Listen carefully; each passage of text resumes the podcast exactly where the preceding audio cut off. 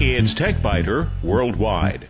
I'm Bill Blinn with an hour's worth of technology news in about 20 minutes. That's because we leave out the sports, most of the jingles, the weather, and the commercials. Podcast number 256 for August 21st, 2011. Recorded August 18th. This looked like it might be kind of a short program this week, but during the week things kept popping up. So it might actually be a longer than normal program. So let's get started. If you own any stock in Motorola Mobility, that's the mobile phone component that Motorola spun off as a separate company not long ago, you should be smiling this week. Overnight, the value of your stock increased by 60%. 60%. Now, that's not a bad return for a company that didn't seem to be particularly healthy. What happened? Well, Google happened. Hang on just a second. I want to get these terms out of the way first. You'll probably see or hear most of them in the following weeks. Googlerola, Motoroogle, Motogoogarola, Googamota, Googamotagate, Motogoogaredden. All right, well, maybe the last three of those aren't too likely, but the first three certainly are. Google will pay $12.5 billion for the cell phone manufacturer, and even for Google, that's more than just pocket change. In fact, it's the largest acquisition ever for Google. Motorola makes Android phones. Those are the ones that Google supports, of course, with its Android software.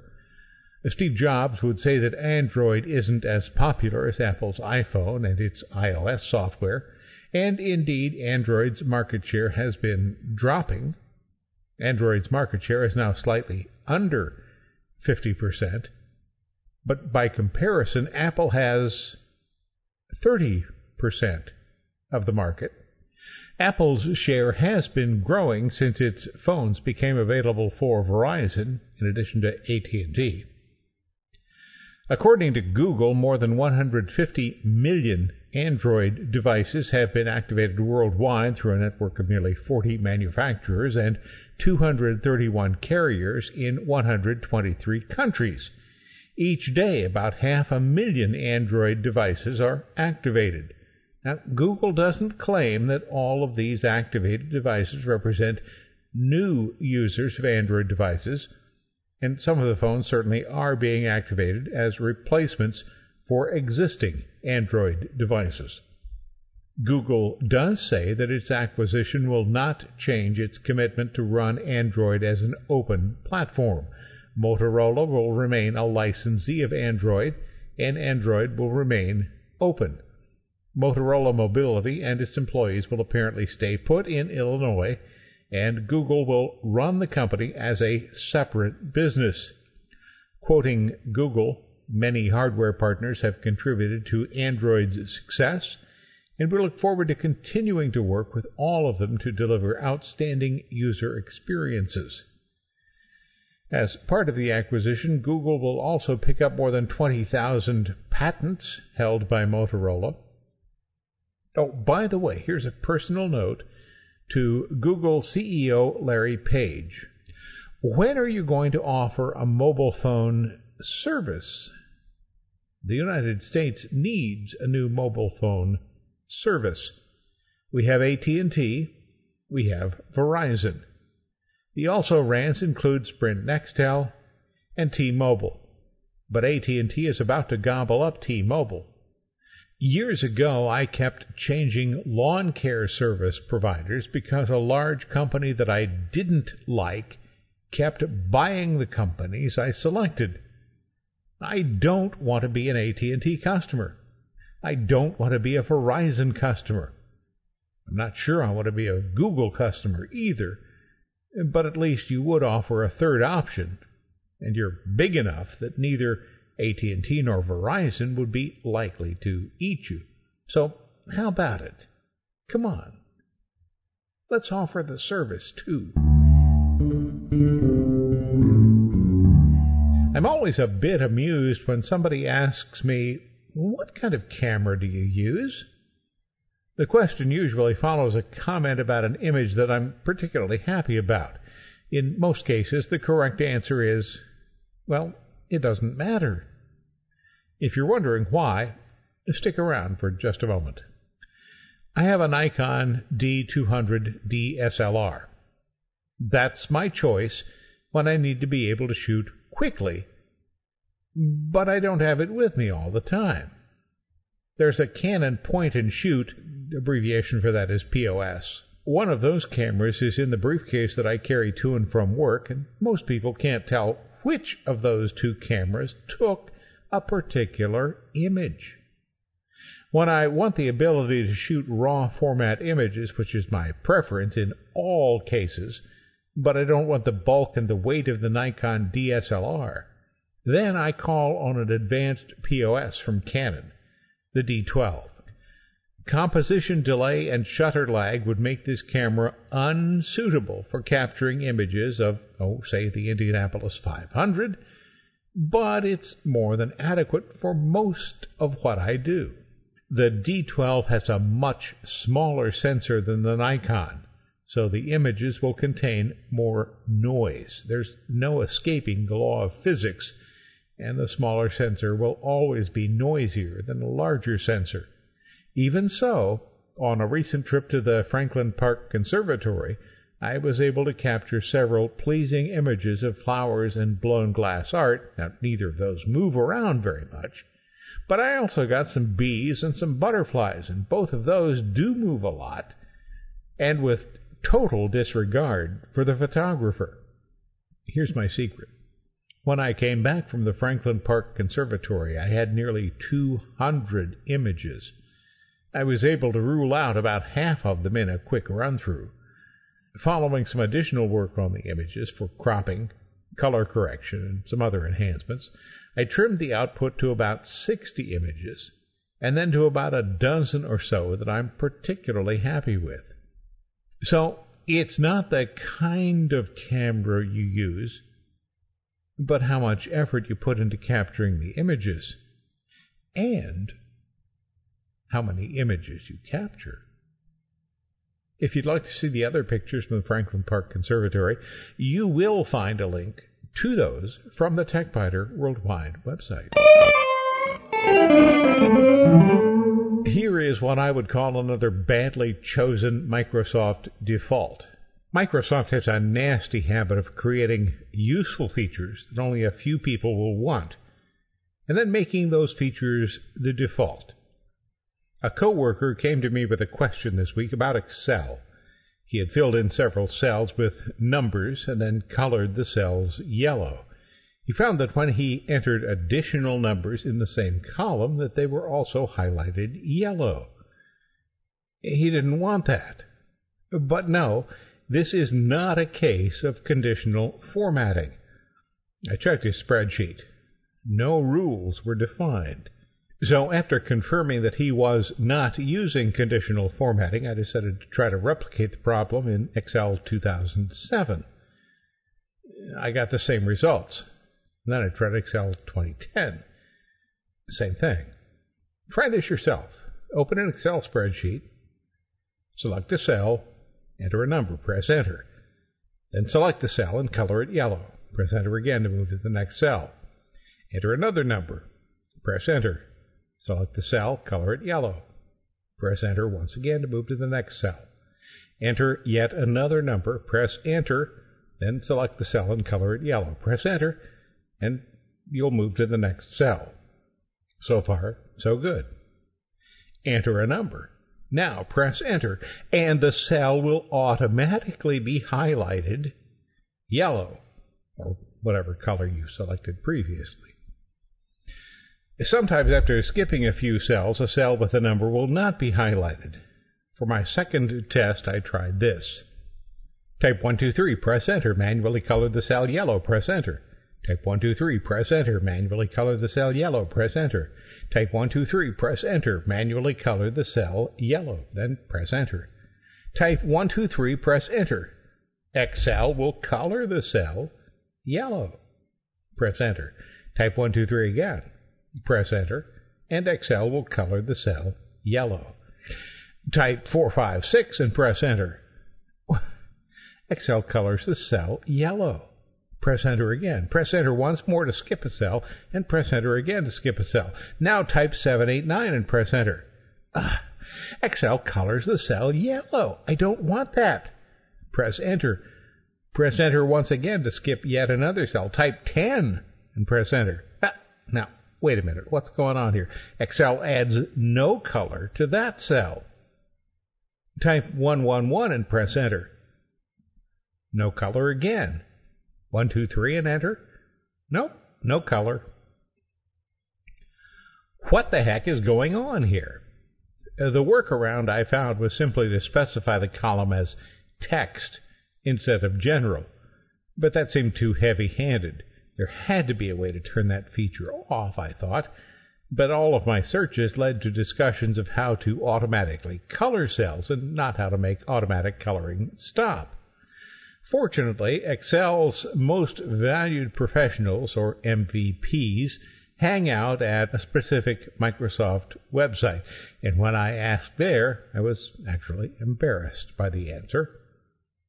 Siddharth Rout wrote from the UK, yes, this behavior is by default and you can switch it off. In Excel 2010, select the File tab, Excel Options, and then Excel Options dialog box. Click on the Advanced tab. In that tab, uncheck the option that says Extend Data Range Formats and Formulas. well, I should have thought to look there, but I didn't. I can understand why a user might want this behavior, but it seems to be that most users won't want Excel to change cell colors on its own. This, by the way, is not an isolated instance of misdirected and unwanted assistance from Microsoft. One of Microsoft's worst decisions ever was to hide file extensions by default. That would be in the Microsoft Explorer interface. Knowing what kind of file you're looking at then requires understanding the meaning of the file's icon. Dumb. Both Word and Outlook will automatically replace a word it thinks I've misspelled with the word that it thinks should be there unless I turn the feature off. For example, I type refeed, R E F E E D, meaning to send a data file again. Outlook changes that to reefed, R E E F E D, meaning to reduce the size of the sails on a sailboat. Why? Show me the word if you must, but don't automatically change it. Microsoft's developers have a lot of really good ideas when it comes to making applications help the people who use them. But the developers really need somebody nearby who has enough common sense to recognize that when one of those really good ideas will simply confuse those of us who use the applications. In short circuits, could I offer you a laptop computer for $33.33? Well, do you think you can buy a laptop computer for $33.33?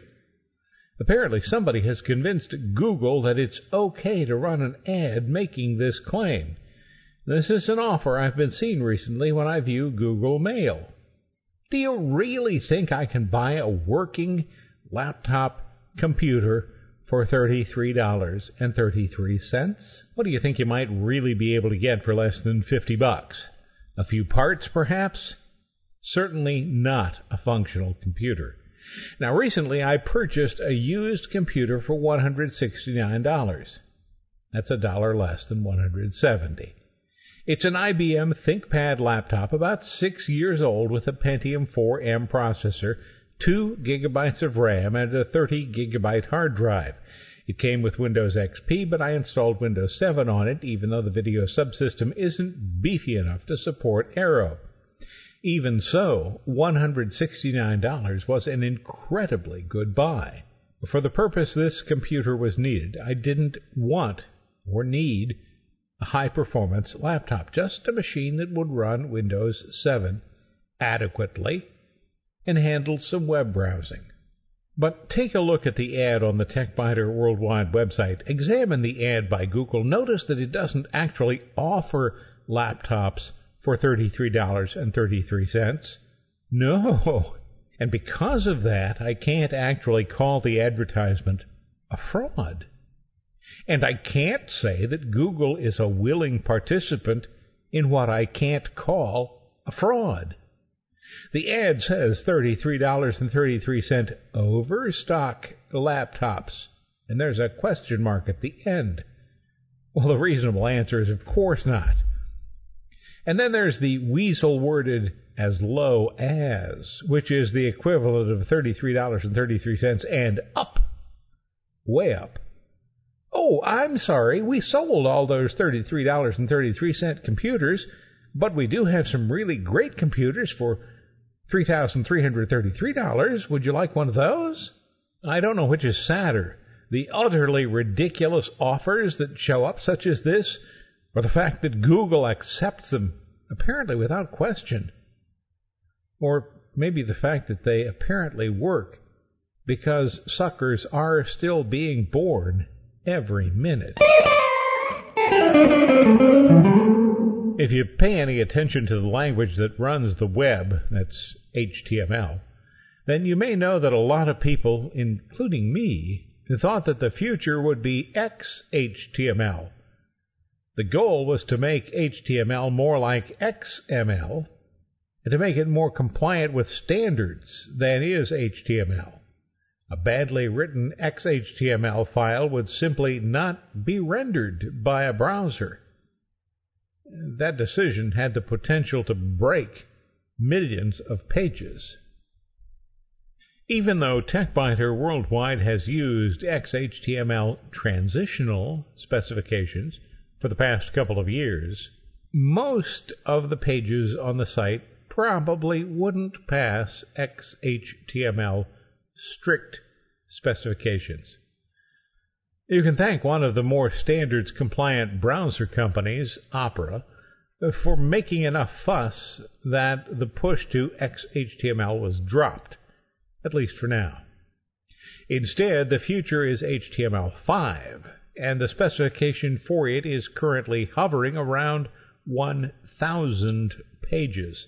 Fortunately, about two thirds of those pages tell the people who write browsers how the browsers should render code, even if that code is badly written. The other third is for people like me, those of us who write web pages. The annual website design for TechByter Worldwide will go live in January 2012, and this site will probably, probably, be coded in HTML5. I'll need to make that decision by mid October at the latest, and the decision will be based on how well the current crop of browsers support the HTML5 features that I want to use. In fact, Internet Explorer 9, Chrome 13, Firefox 6, and Opera 11.5 all do a reasonably good job with the new standard. Not all of the earlier browser versions, particularly Internet Explorer, will fare so well, though. And that has to be part of the decision because some people fail to update their browsers despite the security dangers of not doing so. In most current browsers, HTML5 should degrade gracefully. And that means that if you're not using the latest browser, you might not see the site as I intended it to be seen, but it shouldn't break your browser, and it should be readable. Speaking of browsers, Firefox 7, the beta version, was released late this week. Apparently, that means that the current stable version of Firefox is 6. Firefox was released in 2004, the first version. Firefox 2 came in 2006, Firefox 3 in 2008, Firefox 4 in March of this year, Firefox 5 in June of this year, Firefox 6 in August of this year, and Firefox 7 in beta right now. Are you surprised? You shouldn't be. Here's the scoop from Wikipedia, and I quote A draft roadmap indicates that Mozilla hopes to release versions 6 and 7 in 2011, following the release of Firefox 5 in June.